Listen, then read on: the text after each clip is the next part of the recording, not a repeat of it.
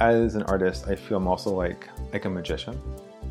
So I'm presenting to you and the viewer the magic, the experience, and it's up to the viewer to dissect it and figure out what I just did there.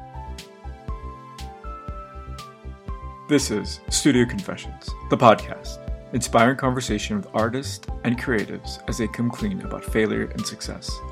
Listen in for insights and strategies on how to live a more creative and beautiful life. That's right, I said beautiful. I am Luis Martin, the art engineer. Thank you for listening.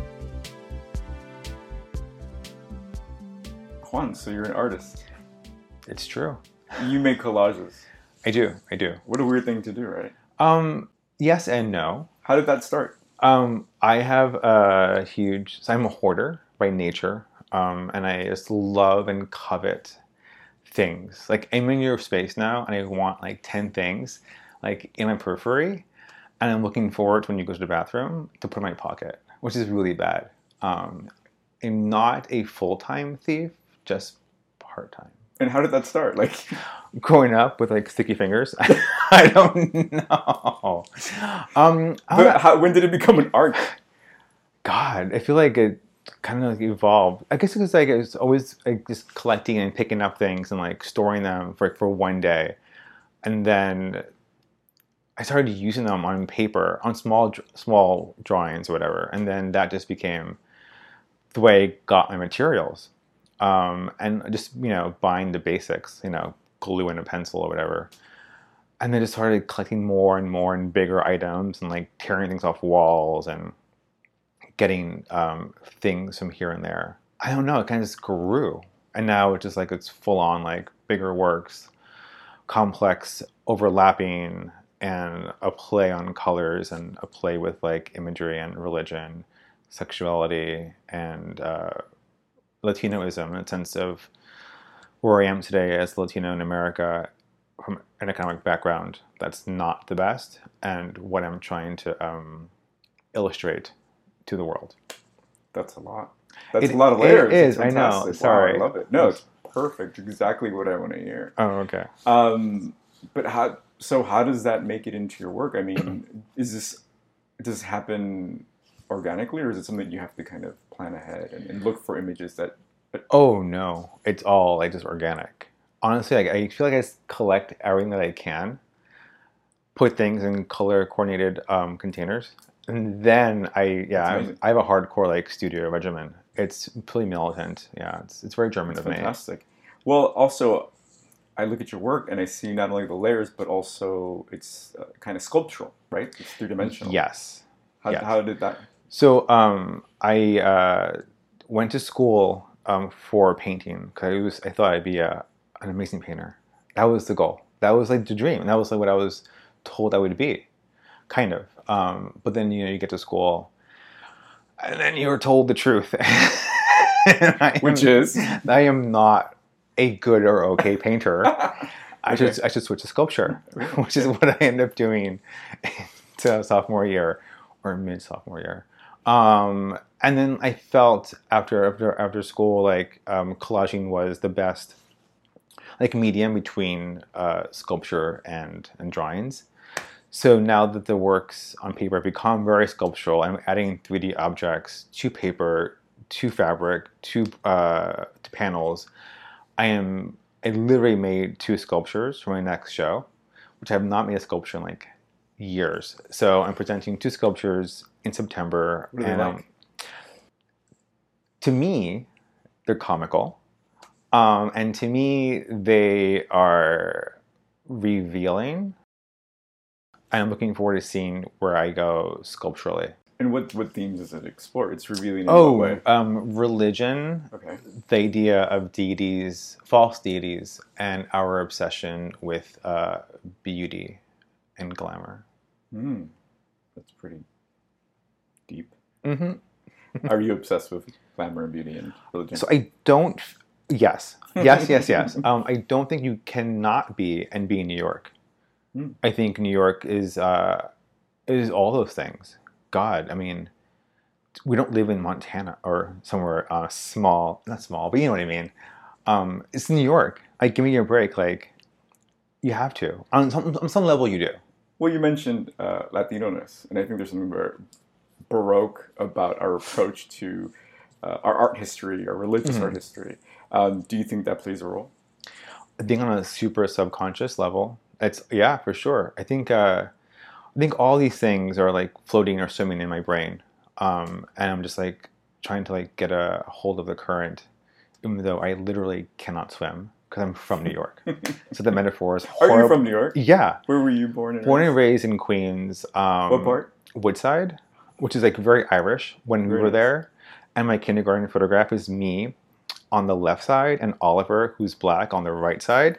And the middle is just like white people, white kids. But by 8th grade, it became like Korean and Filipinos and Latinos. And it was like super mixed. So like those 8 years in Woodside anyway, like in Queens, just evolved, which is like fantastic. Because Queens is the most diverse city or section in the world. Yeah, and it's so unpretentious. It just doesn't feel like it knows it. It's so cool. Don't tell anybody. Don't. That's the worst. Yeah, it's fantastic. What part of the Latino diaspora are you from? So my parents are from Peru. I have not visited in a while. I do miss it daily. But Peruvian food and culture is like constantly a part of me and the work, which is really funny because it's not the first thing you think about. But when you like dig like a little deeper, it's so obvious. It's really comical. What are your ties to Peru now? WhatsApp to my aunts and my cousins. Like we're constantly WhatsApping. Food. I'm a big foodie. Yeah. I just love food. What's a Peruvian staple? God. Lomo saltado, which is just like it's a meal. Like you get that for lunch. It's your dinner as well because it's you're done eating. And my mom makes like the best empanadas you'll ever have. Yeah. And I always like make like she makes like 10 for me or 20. And I'll like eat them all. Like I'm not gonna share. Yeah, don't come over for it. It's gone. Totally. You went to school in New York as well? Yeah, I did. I went to Parsons School of Design, which is like a great program that really, really kicks you in the ass. Yeah. Oh yeah. In what way? There's a critique in every class, and at some point, someone cried once a day. That's great. So yeah, you developed a very thick skin quite early. And it was fun to see people, not fun, but it was great to see some people like leave by December. Because art school is not as easy as it seems. Like we're not just jerking off in our studios, like, you know, drawing a line on a fucking piece of paper. We're definitely doing a lot more than just that. I'm also really curious about your recent residency in Colorado. Yeah, I did a printmaking residency in Colorado over at Big Ink, which was a lot of fun because I had to wood carve an image out of. I had never carved anything ever, so like my hand literally hurt for a long time. It was really bad, and. For first time, it was not, to me it was great, but seeing everybody else do it, I was like blown away. Like, wow, some of these people are like so talented. I was humbled by the experience. Yeah, and what was that like? So how long was the residency? Like about a week or two. Oh, that's great. Yeah, it was like a quickie one. Yeah, it really was. But it was good being in a foreign city, meeting people that I wouldn't meet normally. And I think for them, it was kind of, they were interested in seeing or hearing like a New Yorker in their realm. So I guess it was great on both sides. It's funny that you say a foreign city. Because while it's not foreign, it is so foreign. Yeah. We forget that we live in, and I talk about this often, that we live in this bubble. Mm-hmm. And as soon as you leave, it's a totally different ballgame. It's a totally different gravity.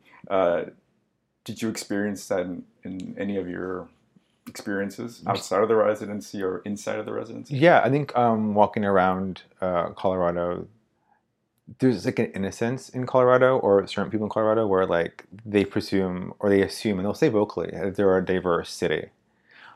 But when you look around and there's like the one black guy who sees me across the room who's grateful that I walked in this bar.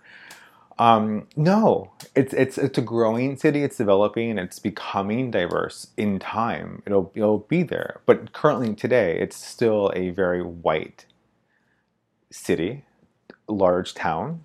Yeah. And I think that's also reflective of the galleries that are in Colorado and the museums. You can also come to New York and say the same about Chelsea. Sure, yeah. Absolutely. So maybe not that different than we are. Hey, want to support this independent podcast? Go to studioconfessions.com and buy a print of the cover art for any of the episodes. Also, while you're there, join the email list to get updates and subscribers-only content. Now let's get back to the conversation. You also, you've made a leap. You're now a full-time artist. Trying to be. Can you tell us about that process? Because I think it's very romanticized, and it's like, I'm like, ooh, you did what? And I'm like, let's bring out the wine. But it's not always that way, right? And we were talking a little bit about before this about just it's not 9 to 5. It's like 9 to 9. Yeah, God.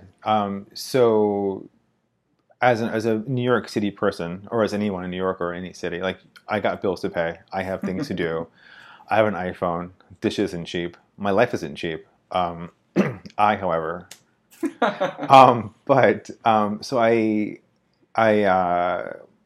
I got an artist grant in January from the QCA. What is the QCA? Queen's Council on the Arts. They're fantastic. I love them so much. That helps support my lifestyle. I made some great sales this year, which is also helps me a lot. And God bless my collectors that are, very random. And then I did a show upstate in April, and that came with an honorarium. So there are ways to be this artist, but it's very much hit or miss and juggling 18 plates on your hand, on your toes at the same time while you're coughing and making lunch. It's not easy. It's a hustle. It's a complete hustle, and it's not for the faint of heart. And I'm hearing you talk, and I believe you, but at the same time, I'm projecting myself on a 17-year-old listening to this in LA or, Colorado, and I'm like, I want that life. You know what I mean? Even at this point in my life, I'm like, yeah, that sounds fantastic. If I am doing it, literally anybody else can do it, if not better. I do not think I'm special by any means. I'm sure you can figure out a better way to do it, because I am doing it, but it's definitely... It's a struggle, but I can't go back to 9 to 5 job. Although my job now as an artist is 9 to 10 or 11 p.m. And all I do is work on the artwork itself, play secretary every half hour. And it's back and forth. And it's, a little bit lonely at times. Sure. And it's also a little bit, you're in your head a lot. It's fun and also a little bit scary. I look forward to seeing friends for coffee. Actually, it's really interesting you say lonely, because and any entrepreneur will tell you the same thing. It is a lonely endeavor, just because you are the CEO, COO, creative director, secretary, social media. Totally, my own intern. Exactly. Yeah. Exactly. So it's sad. Yeah, but it's a lot of initiative, right? Oh, God, yeah. There's definitely a drive behind all of this. I think it's a drive for me. It's just I'm hungry, for food all the time, but also for this career. I'm always starving, and I've had solo shows, and I've had exhibitions, and I've done residencies, but it's always, what's next? What am I going to do next month? What about 2020? Right now, I've had 2019 packed in and done 2 months ago. I'm doing a residency in Paris in October. Wow. So I'll be gone for fantastic. Thank you. I'll be gone for a month. And then November happens, and then it's fucking Thanksgiving. And after that is Art Basel. So that's December, and then New Year's. That's the end of the year. So I'm trying to figure out always, I call it future Juan. What's Juan doing in 2020, 2021? Because he got bills to pay, and he has, things to do. And what is the bottom line? What is the drive for you? It sounds really corny, really cheesy, but it's happiness. Because I am happy doing this. Yeah. I am happy struggling. Yeah. I am happy making the work. And I'm happy when it leaves the studio and lives somewhere else. I don't mean my storage unit. I'm just happy to see things happen. I detest being like on my couch or in my bed watching Netflix all the day, all day long. I just can't do that. So you've been to Colorado, you're going to Paris. Mm-hmm. I'm sure you've been other places. Would you consider any other city at any point? To do what? To live and be nice. Are you kidding me? No. What do you think it is about New York? Well, to me, I feel like it's home. It's always been home. Like, I don't know anything else. I don't know anywhere else. I can't drive. I can't swim, obviously. I grew up on the trains. It was never like a question mark of like how to get around. You just knew. My family is here. Like, my whole life's here. Like, and there's so much, and I think New York itself, because it's always evolving and changing, it always feels new, even though you've been here forever. Sure. And that's the appeal about the city, that it's constantly evolving. And with that being said, like, the people who come from other parts of New York, of the U.S., I guess I also make it newer each time, because you might be meeting new people, and you're meeting so-and-so, and it's fun. Well, if you were in a different state, in the same some town, it's the same people you've seen when you were in kindergarten to when you're going to die. But also, like, there's a certain energy here. There's a drive. No one comes to New York to just hang out. You come to New York to, like, get shit done. And if you're not getting shit done in New York, then get the fuck out.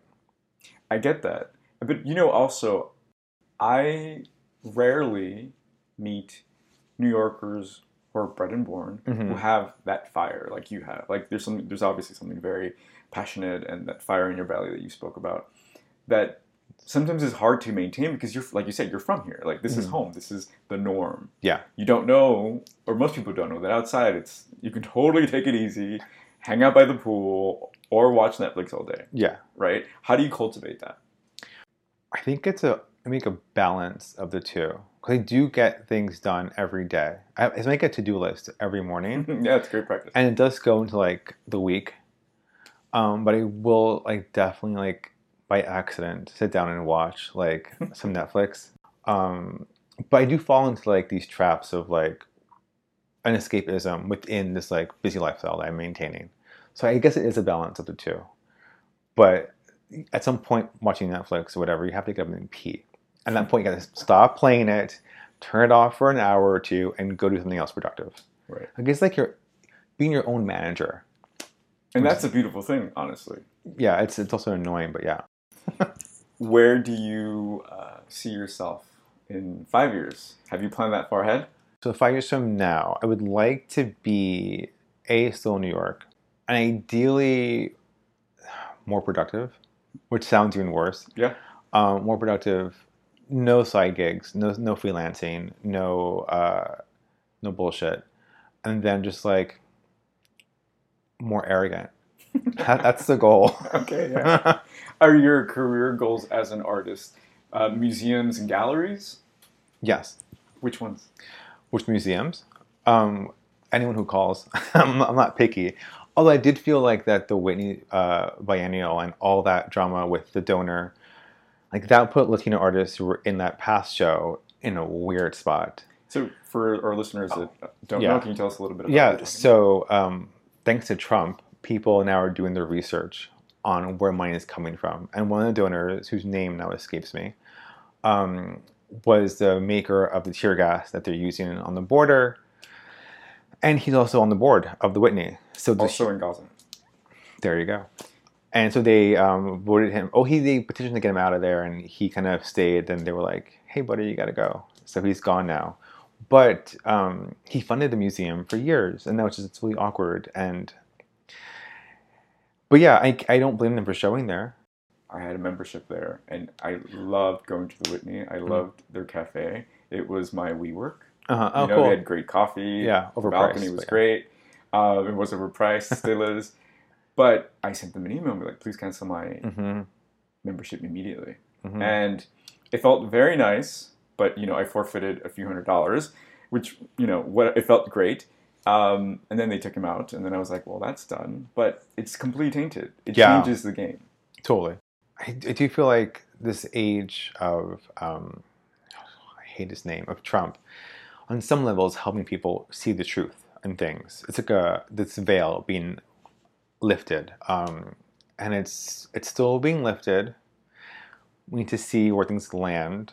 And in the long term, knowing where money is coming from and knowing who's funding what only helps everybody in the long run. So it's fine. Annoying, yes. Do you feel, as a Latino, as a person of color, a need to be overtly political or to speak up when you're the only person of color in a room? Yes, especially being socially aware of what's happening. I feel it's very important now as a Latino, as an adult also. Like, I'm reading more newspapers these days and constantly looking like at articles and like just trying to be more aware of what the world looks like, because I am one of many, and I do feel like my voice is as loud and as important as a white person's voice in a room full of white people.